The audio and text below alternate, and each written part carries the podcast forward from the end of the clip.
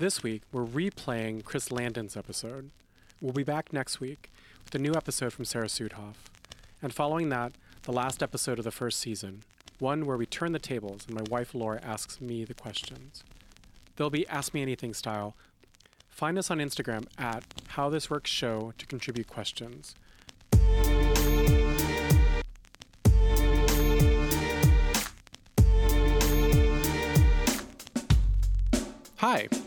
My name is Skipper Chung Warson, and I'm a design director in San Francisco.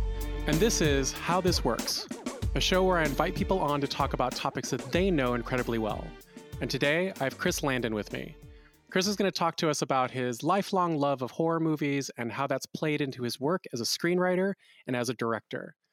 Thanks for making time today, Chris. Thanks for having me on, Skipper. So, we like to start the show with getting to know our guests. And so I'd love to ask a general question. Chris, who are you? Who am I? this is this could take a while. um, we could get I, into the me- really metaphysical nature of it. Yeah. Yeah, exactly. I mean, I think first and foremost, I am a I'm I'm a husband and a and a father. I live in Los Angeles, California. I was born and raised here. Okay. I grew up in the entertainment industry. My dad was was very active. Uh, he was a writer and a, a director, a producer, an actor, and so I was kind of like one of those Hollywood kids, so to speak, and okay. grew up on on TV sets. And so I think I, I it was always around me, and so okay. I have I've always had a love for entertainment, but more specific, a love for for films, mm. and and even more specific for genre films. and I've always been a, a, hardcore movie buff and you know that that kid that grew up watching tons and tons of movies every single weekend okay. instead of going outside and playing with other kids and things like that. So um, that's that's really who I am and I did not evolve very much beyond my childhood okay. sort of a, an arrested development of sorts and I I still try to I still love movies very very very much even though I love my kids and my husband yeah. too. So, Chris, what's something about you that um, many people might not guess? You know, something, of course, that you feel comfortable sharing. Oh man, that's a, I'm. I, I think something that people probably don't know about me is that I'm obnoxiously uh, picky about food. Um, only only the pe- only the people that are truly close to me know that, and it's like to a, it's it's something that annoyed my family growing up and annoys most people around me to this day. Um, yeah. Because I just I I I despise so many things, and I don't know why. and I took a test once that it was some sort of my my my husband Cody got a some kind of a he saw something on Oprah or whatever, and it was a mail-in test where you could find out if you were a super taster. Okay. And and it turns out that I guess I might be one of these people. And I guess super tasters are are people who have a heightened sense of taste. And it's sure. why typically people who don't like things fall into this category. And so um, ah. I don't like fish or seafood or condiments of any kind. Um, I don't like raw onions or tomatoes or so like there's a huge menu of things I don't like. Yeah. And so yeah, it's a weird tidbit about me. So, Chris, what are we talking about today? And I gave some of it away in the introduction, but you know, I love to have my guests say the thing that we're going to talk about. Um, what are we going to talk about today that you know an awful lot about? We're going to talk about horror movies. we're just going to talk about we're going to talk about genre filmmaking. Okay. Um, and it is something that I, I know a lot about and it's also something that i'm still learning a lot about okay. which, which is kind of interesting. Yeah. How, how did you let, us get into the time machine and, and rewind. Like how did you first discover horror or genre movies? I discovered horror when i was a wee lad. I was a little kid, and I mean, look, I have I have my first vivid memory of of watching a horror film. Okay, which was my parents were watching uh, Hitchcock's Psycho oh. one one night, and I had snuck out of bed and into their bedroom without them knowing it, and I hid behind. They had this big swivel chair in their in their okay. room, and I hid behind this chair and I watched the movie and and I somehow made it through the shower scene. You know, Wow. be, and, and I'm telling, I was probably no joke. I was about five. I think I was about five Okay. years old. Okay. Um, made it through the shower scene. Stayed quiet. Was riveted. Riveted. Yeah. Um, Yeah. And then at the end of the film, when when Norman Bates comes barreling down the basement stairs dressed as his mother Yeah. with that maniacal grin on his face with the knife raised, I sh- I shrieked. I just I just started I just started screaming, and I think it was because I you know I was old enough to sort of understand sort of genders and and I had never seen a man dressed as a woman, and furthermore a Oh. man dressed as a woman holding a knife trying to kill somebody. Um, and so it scared it's just scared the living shit out of me and Sure. and they you know my mom whisked me off to my to my room and i was sort of both punished and you know um scolded and also like you know loved on um but i also but I- I, was comforted but i do remember i, I remember a thrill feeling a, a zing to it all. And then when my and then my parents not long after divorced not because of the incident but for, for many other reasons. Sure. um, and so my dad, you know, became a Sunday father, as they say. You know, he was he had us he had us on the weekends, okay. and I remember going to the video store with my sister, who was a couple years older than me, and Okay. you know, and we were like uh, any other kid growing up in in the '80s, where you know we would go to the video store and you know we'd rent movies that were sort of you know basic stuff like Disney stuff or Amblin stuff or whatever. Yeah. But there was the horror section, which was Mm. always the forbidden zone. And it's like, and, and in, and in old school video stores, as you recall, like especially the mom and pop ones, like the, the horror section was always like adjacent to the hidden porn section. So it's almost like it all felt like, oh my God, what is that area? it's all taboo. Yeah. It was so taboo. And and I just remember one day I kind of wandered over to that section and started looking at the at the video cassette covers and yeah. I didn't and I didn't get in trouble. And I think my Oh. sister and my sister and I picked a movie and I honestly wish I could remember which one it was, okay. but he just was like he kind of shrugged and was like fine. And so we we rented a we rented a horror movie and we okay. and we oh, by the way, can I swear? Am I swearing aloud here? Yeah. Yeah. know. Yeah. Yeah. I fucking loved it. and I think it made my dad, you know, my dad was trying to be the good guy. Like the he wanted to win this this contest that he was in with my mother, which was like who's the Ah. coolest, who's the coolest parent. So he was going to be cool Sure. dad, and part of that was like I'm going to let my kids watch horror movies at a wildly inappropriate age. sure. and I also think it was a fuck you to my mom because like my Mm. mom was trying to sort of manage our childhoods and be the custodian of sort of, you know, good parenting. And my dad was over here Yeah. throwing like Molotov cocktails at her. So, um, and so we just started watching horror movies every weekend. And this was around when I was about seven years old. Okay. And it's, and he did manage it to some degree. Okay. Like there were certain films we were not allowed to watch. Um, there was uh, one movie in particular that was called "I Spit on Your Grave," um, Mm, which was like a rape revenge movie, and so mm, he at least drew the line somewhere. Um, sure. But but you know, from seven on, we were watching the classics like Halloween and The Okay. Exorcist and The Shining and all of these Okay. films, um, and then also some pretty weird, fringy, trashy stuff Mm, um, because the 80s was also the heyday of of direct to video horror you know it was a Sure. new it was a newer thing Yeah. um so you got a lot of kind of crazy stuff but um yeah we just we were I, I was just growing up on a steady diet of horror films So, how did you know that that's something that you wanted to make? That that's a genre in which you wanted to work?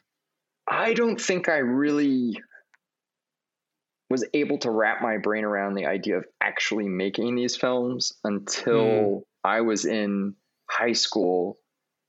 And really, when I was a junior in high school, I started Okay. to, to pick up a camera Okay. and and make short films. And they were weird, ridiculous short films. I usually wrote them or shot them when I was baked. Um, so my we would my friends and I we would yeah we would just get stoned and make make really weird stupid horror films. I remember one still, of them. Do you still have anything? I do you still have any of them? One of them somewhere Okay. tucked away in our attic. Okay. Um, and I believe if it was funny, I had a friend. I one time I was so I made one of the films that we made was uh was a was the a sequel to Xanadu, Okay. um, but reimagined as a zombie apocalypse film. That's so it was awesome. people, so it was people on roller skates eating each other, which was kind of really the idea of it. And what's funny is that I remember I was I was in my late twenties and I Okay. was stopped on on the street here in LA by a total stranger who was like, "Oh my God, Xanadu too," and I I found out from this person that this short film I made with my friends in high school got became like a bootleg thing that got passed around at colleges. Huh. and people people like watched it at like when they were shit faced at like college parties and were laughing their asses off. And so like i had like I had a little taste of celebrity um, because we were all in the movies Sure. but uh but Sure. yeah it was it was started in high school but even then it wasn't like a oh oh i have this career path i'm going to go pursue this yeah. but I did I did want it somehow. So like you know I, I went to college. I you know majored in in film production, Mhm. and and then what really opened I think the world up for me was I ended up in an internship program at at a production company that was on the Disney lot, and it was called Woods Entertainment, and I it was a program I wasn't supposed to get into. I actually, it was like this very elite, fancy, it was a very elite, fancy program that was supposed to be Okay. all Ivy League. And my application got Wow. mixed, got mixed up. And they, the head of the company or the guy who owned the company, Cary Woods, thought that I was his therapist's son and they and and so he so he told the person who ran the program like oh you have to accept this guy because it's my therapist's son Got it. and so i got into this program and then they realized after the fact that i wasn't that person but i was there so they better keep me um, Sure. because it was really funny because all all the kids in the program they literally all went to harvard and yale and brown and princeton and i was the Oh. only person who went to loyola marymount and they were like who's this idiot in our group um, so so but it was in that program that i i was exposed to how movies are are are made from the ground up and i read Okay. constantly i was i was always reading screenplays and that's where i was like oh i could i could do this Mm. Did you ever meet uh, the therapist's son? no Like, did he ever show up at the program? no he got he got obviously he didn't get his shot because i took it Right.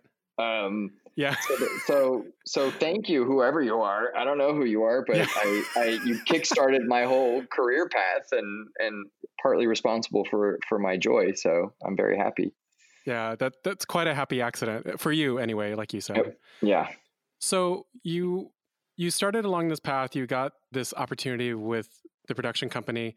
What happens next? Like, when did you start making something? Like, uh, understanding that you made some stuff in high school and there were things that you made in college as well. But when did you make something that you felt like was a success?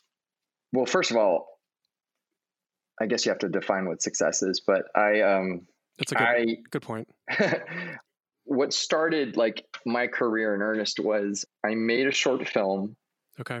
with a friend of mine, and it was a, a film school buddy of mine, and it wasn't part of a class or part of any program. It was like we had a summer, and we both agreed that we didn't want to spend it sort of dicking around and doing nothing. And so Okay. I had writ I had written something that I thought really worked as a short film Mm. because it was one of those like it was dramatic and then it had a big twist like Shyamalan ending, you know, that made everybody gasp. Mm, and we we begged for money we begged for everything and got it. Hmm made this little short film and then i we did something really unusual.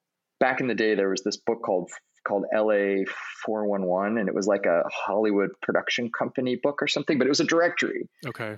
It had every address of every production company in in hollywood And so we went to a an indie theater Sure. and we begged for half hour of free time on an after a Tuesday afternoon and asked if we could screen our short film at this theater that we were very proud of.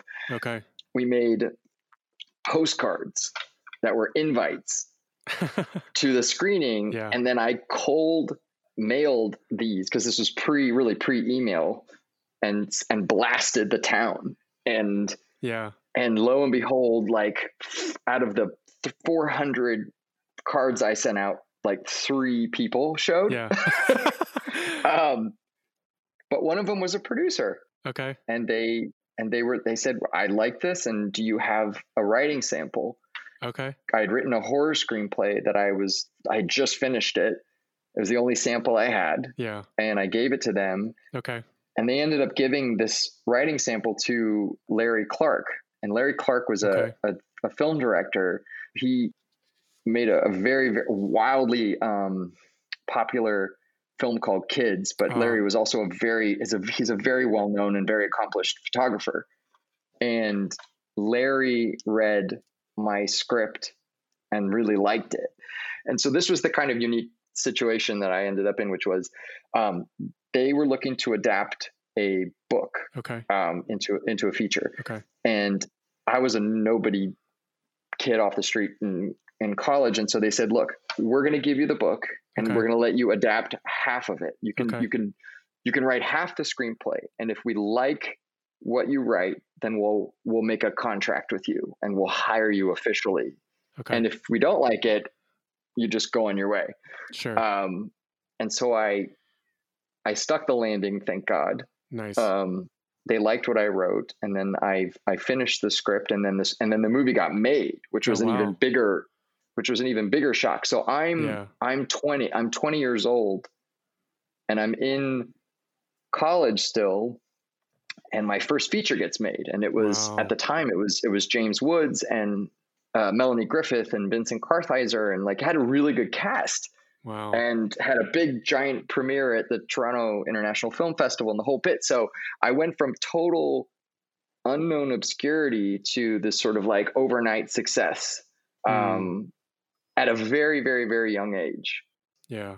And I and it was very jarring for me because Okay. and because I was so young and because I was still in college, I became very quickly this sort of thing that like people in Hollywood wanted because they were Mm. like, oh, this this guy's a this is a kid and he did this thing and it's impressive and and then I just ended up underwater, you know, way just no idea what I was doing. Yeah. Um, but that was my that was my big break, you okay. know. And what movie was that? It was called Another Day in Paradise. Okay. It was a crazy experience for sure.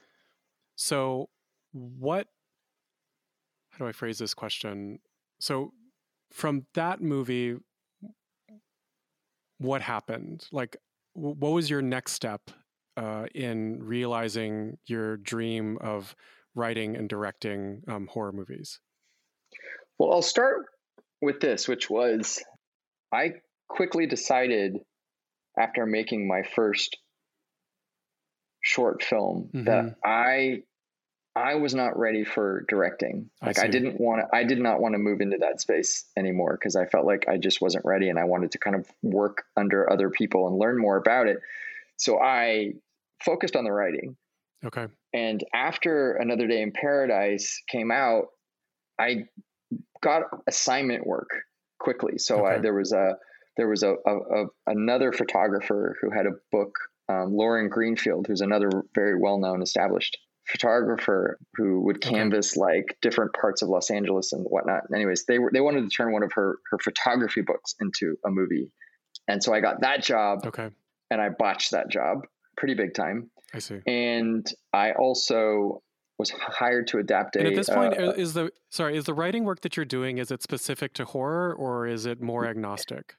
it's more agnostic. I mean, one project was was a drama, and one project was Okay. a tongue in cheek kind of werewolf movie.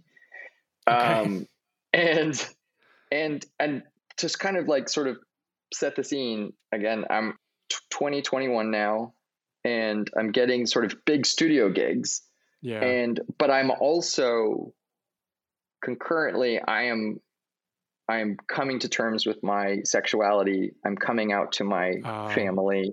Okay. And so there was a there was so much happening to me all at once and I just did not have the tools or the bandwidth or whatever to sort of manage it all and deal with it. And so I see. long story long, I um these writing jobs did not go well. I continued to pursue a writing career for a few more years and then you know, I got I I lost my my agent. I kind of got basically fired by everybody. I see. And and so I stopped really stopped writing I see. and and had to go and and get a job, like grow up and get a fucking job. A friend of mine worked at MTV and he helped get me a job and I Okay. was was working on a on a on a show called Making the Video for Okay. MTV and that was my paying gig Okay. and I still continued to write a little bit on the side and uh, yeah I was I was stuck and I kind of had given up on on the whole career thing and then it got worse oh no. Oh no. no, it's good. This is good stuff. Like this is like life. Like I mean, good in the sense of like you go back and you see how all these sort of things that felt that were so painful, Yeah. um, and so and felt insurmountable ended up becoming the bridges to your future. And I, um, so my career's in the shitter and I'm not terribly happy and I've given up on filmmaking altogether Yeah. and then and then one of my best friends died oh, and and then I'm the sorry. next day yeah it was it was hard it was super hard and then the next day my sort of air quotes brother-in-law died um so it was like Oh, these no. two deaths that happened back to back they literally were Yeah. a day apart and i i was just like fuck i gotta get i gotta get out of here and so i left Yeah. los angeles for the first time in my life Okay. um, and moved to Austin, Texas. And that's where I think my new life began, really, because I at that point was like, okay, now I'm going to get my real estate license, Okay. and I'm gonna I'm gonna sell houses in Texas.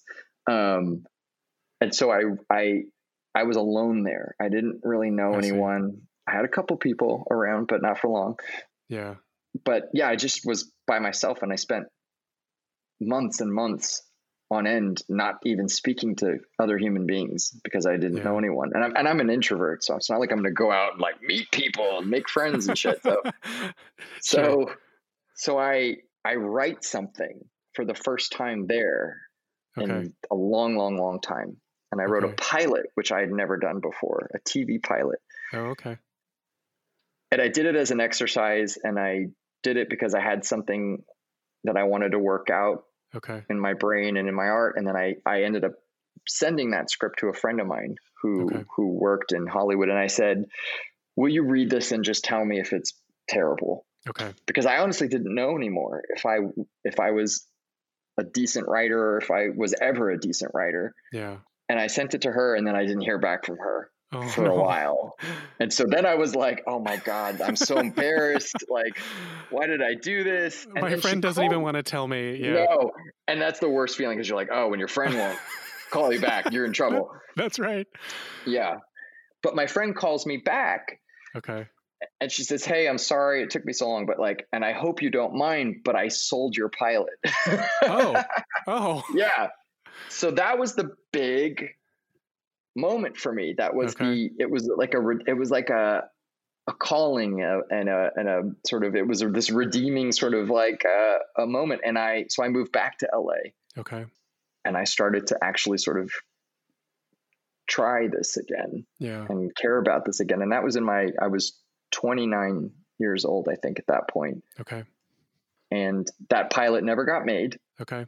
It didn't happen. But while I was waiting to find out what was going to happen to that pilot, I wrote a script called Disturbia, which then got made. And that was my next, that was my next big break. Okay. And then I feel like from Disturbia on was when I, I had momentum and I was able to continue to work consistently. Yeah. I, I love that analogy, you know, that idea of the things that hold us up are bridges to the things that we're going to do next. Um, So I, I love that that optimism that you carry with you, Chris. When you were working on the pilot or subsequently on Disturbia or any of the other writing that you did in sort of that reboot period, did you approach it differently?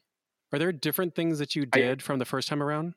I did. I did a lot of things differently.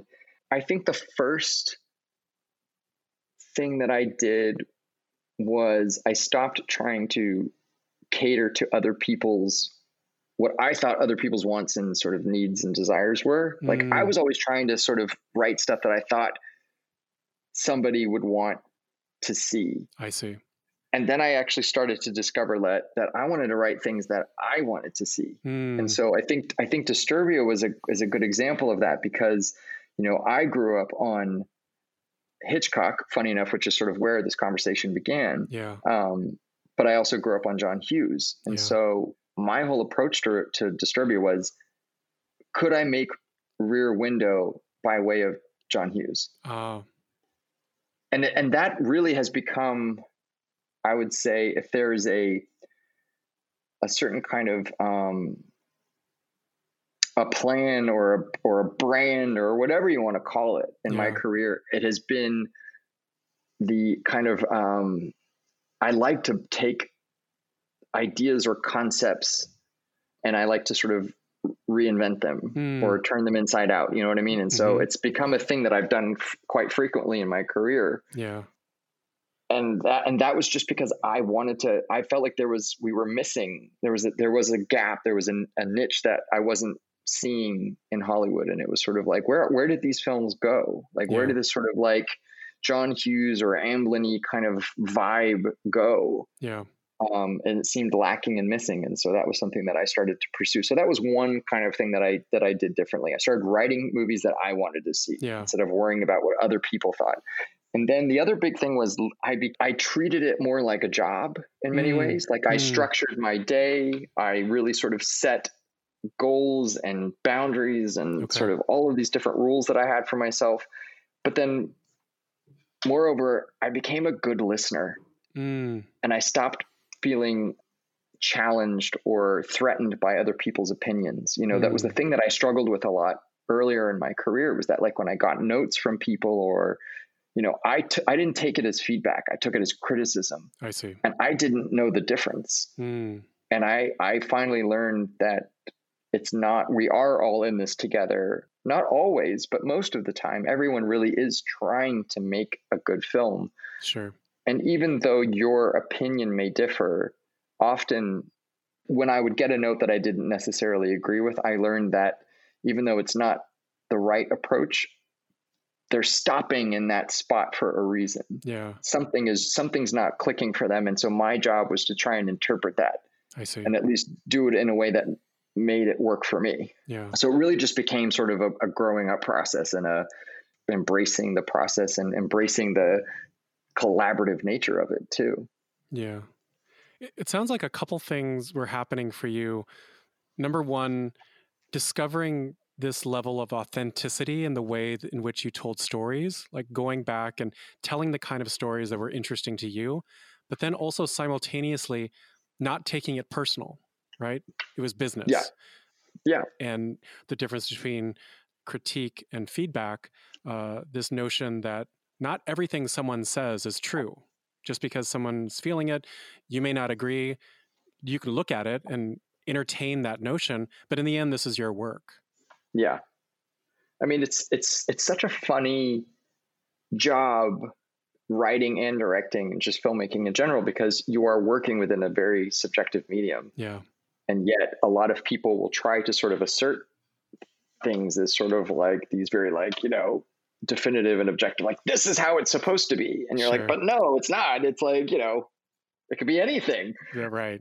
But like i said it's been the journey has really been about becoming a better listener and a better partner. Mm. and it's made me infinitely happier w- with the work too um, yeah. because you can kind of step into things and not be so emotional and crazy and you know yeah. you can just do the do the work sometimes.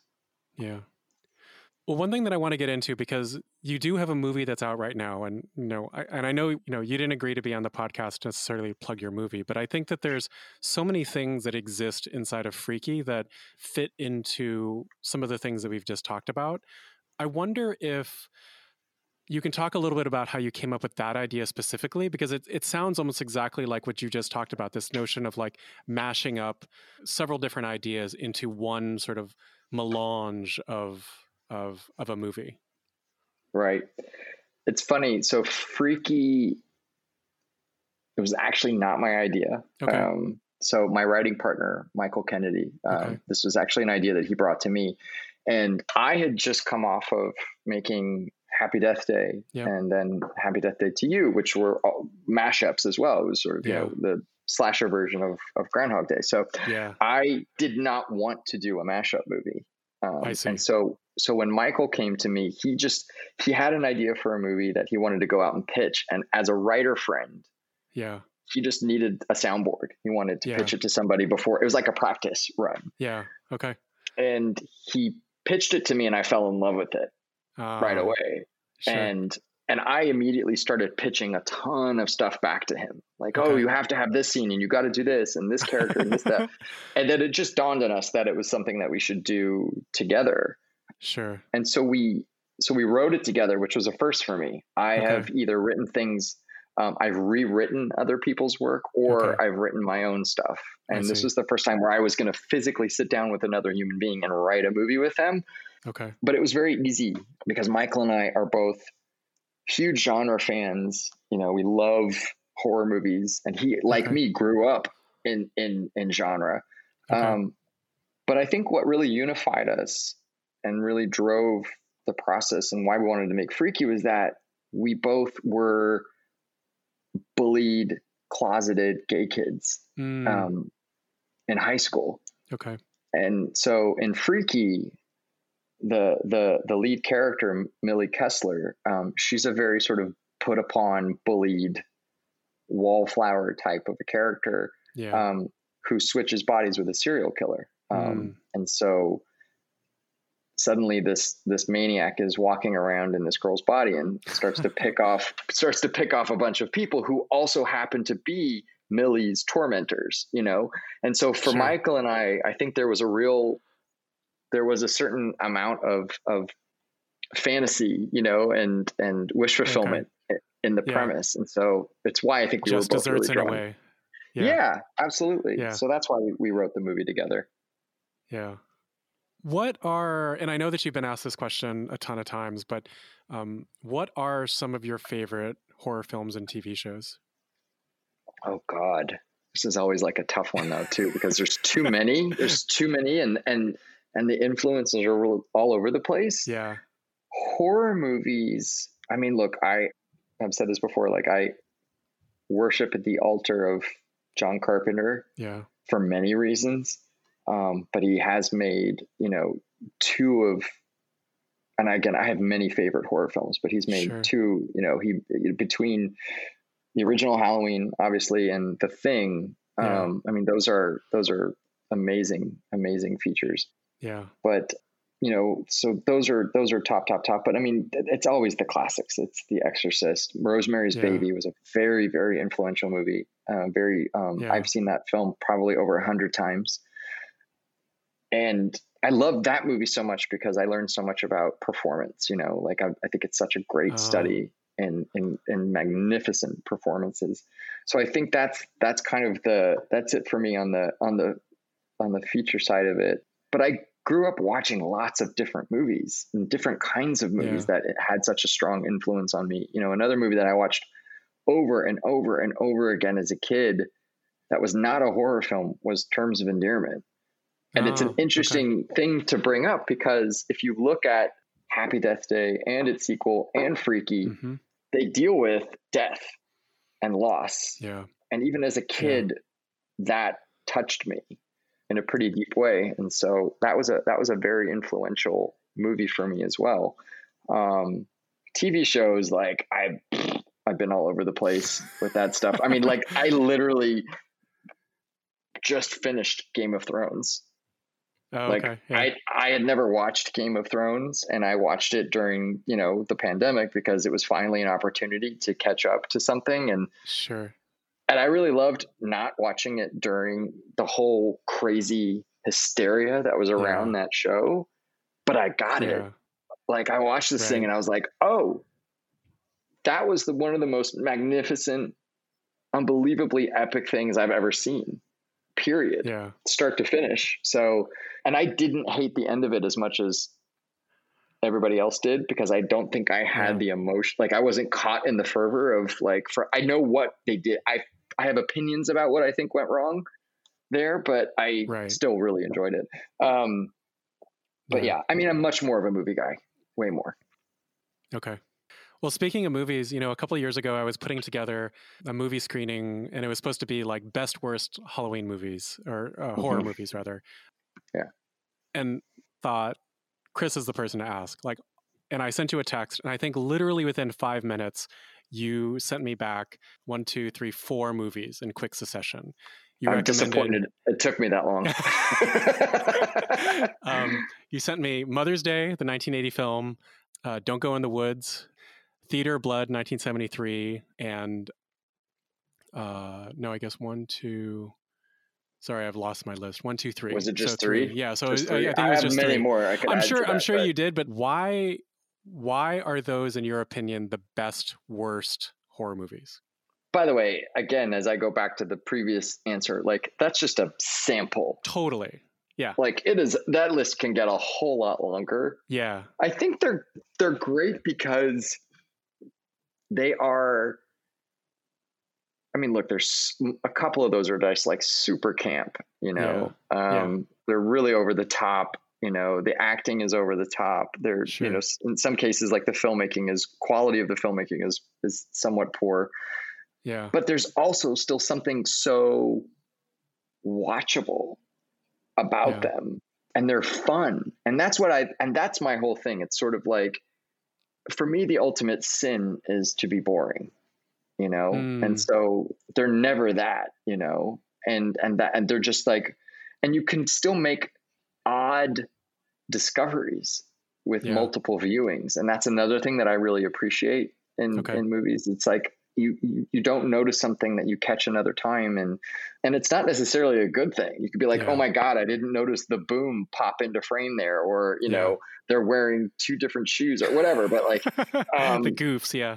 the goofs and like the just sort of like i mean there's just there's a there's a movie from the 80s called madman Okay. um which also i think was called madman Marz okay. um, and it was another slasher, you know, whatever. But there's like a scene in the movie. There's like a hot tub scene with this couple, and they're like are swirling around each other, and it goes on for like ten fucking minutes, and the music is terrible. And you just, if you watch this and you watch this with other people, you die, Right. you howl. And I think that's the other thing too that it is the communal aspect of it too. Like Yeah. there is nothing better than getting a bunch of people together and watching a bad horror movie. Like Yeah. it's it's better than any comedy, you Yeah. know?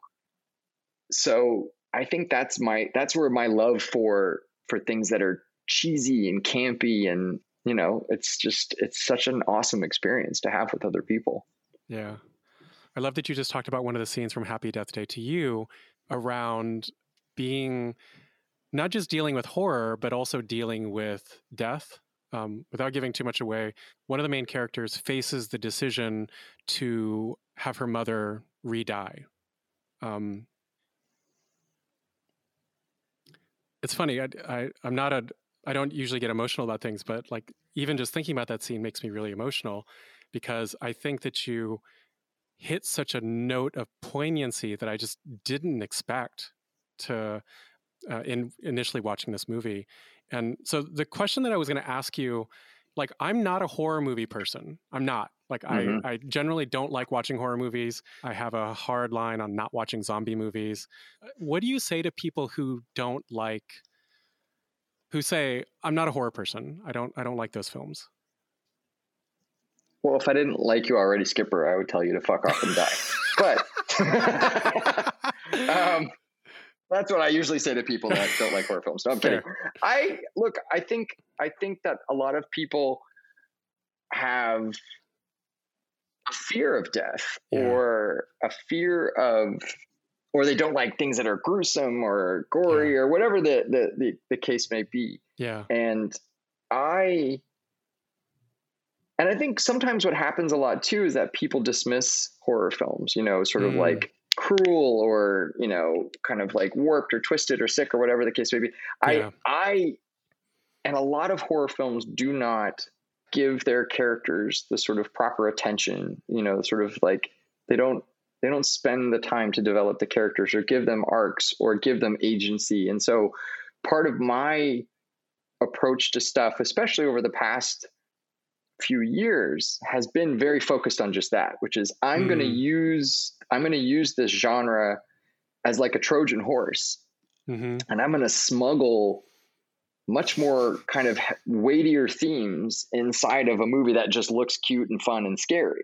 Yeah. And I did that with Happy Death Day, and I really did that with Happy Death Day to you because yeah. I was still wrestling and I continue to wrestle with my grief and my loss. And we touched on it earlier when one of my close friends passed away. But, you know, my father passed away when I was 16, and my mother passed away two years before I made Happy Death Day. Mm. And so there's been a lot of grief that has informed my work. Yeah.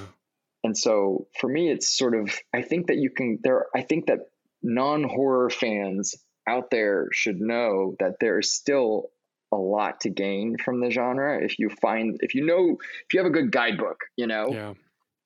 I think that as people realize too that like it can be an incredibly powerful genre. You know you look at a movie like get out which yeah. everybody references but like yeah. that is a classic example of how the genre can be used to incredible powerful social effect yeah. you know? And and we all wrestle with everyday horrors, you know? That's and that's, true. I think, why many horror fans like me become horror fans because we're looking for a place to put our fear. Yeah. You know, because life is horrific. And so it was no accident that I fell in love with horror when my life as a child was in total chaos and flux. You know, sure. I was going through a divorce with my parents and uh, there was so much uncertainty. And terror in my life in that sense you know that like i had this thing that i could go and watch and i could be afraid and it was it was very cathartic. Mm. so to horror non-horror fans you're missing out. You could save you'll save some fucking money on therapy. Because by the way true like horror fans i find in my experience of sort of going out into the world and meeting so many of them they're sure. very happy well adjusted people I'm more worried about the motherfucker who watches Hallmark all day. that person is that person is going to kill you in real life. okay? Yeah. Not the horror fan, yeah. you know? So, yeah, it's it's it's very cathartic. Yeah. Well, Chris, is there anything that we haven't talked about but that you want to get into? No. Okay. I think we covered it. We covered it. Yeah, this has been this has been a great conversation so far. So I'd love to turn to just a couple of the closing questions that um, we close out every show with. What's something in your life or in your work, a lesson that you've learned um, that you wish you would have learned earlier? Oh God, how do I answer this without it sounding tr- trite?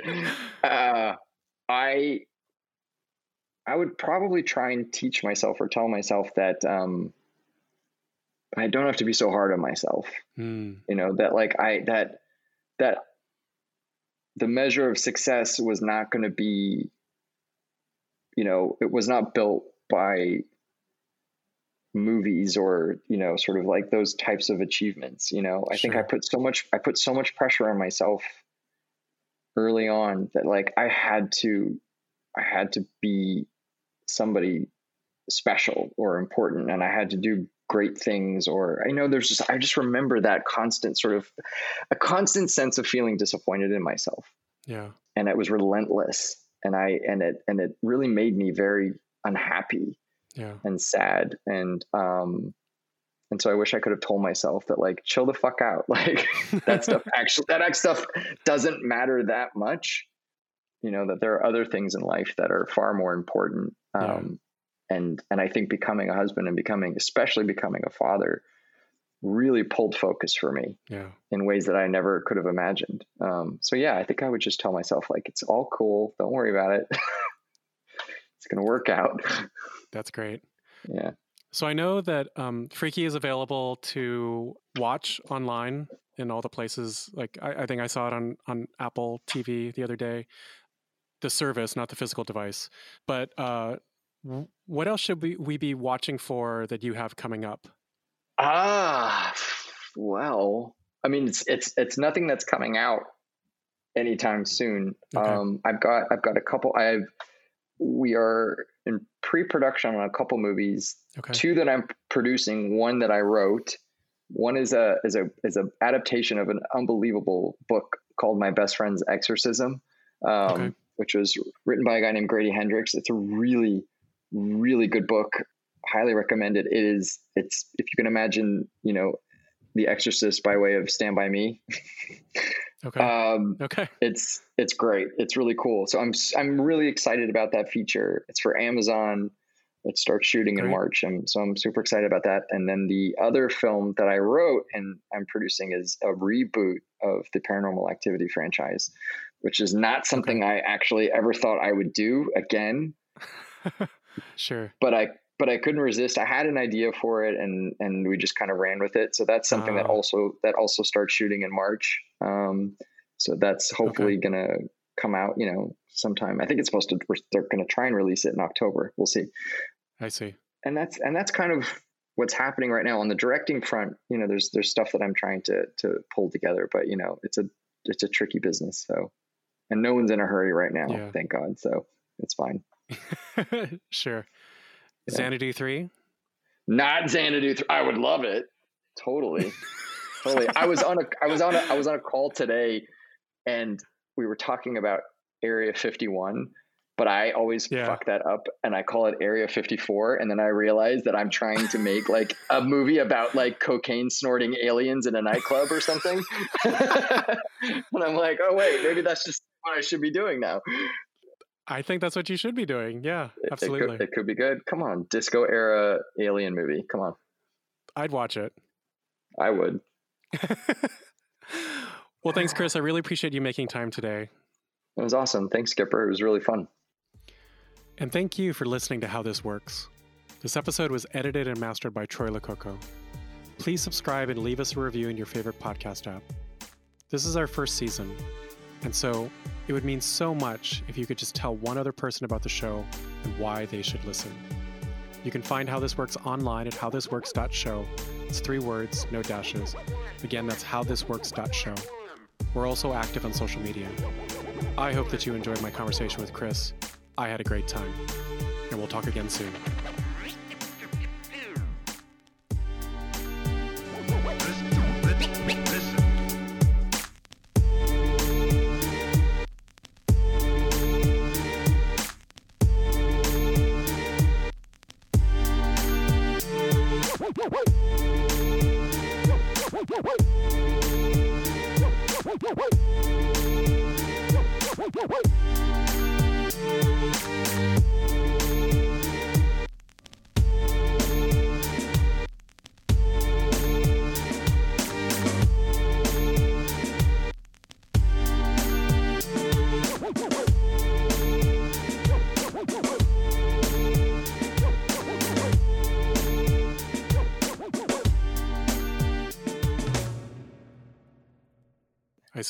And so they offered me a job. They offered me a writing job, Oh, like wow. a legit writing job. Okay. Um, yeah.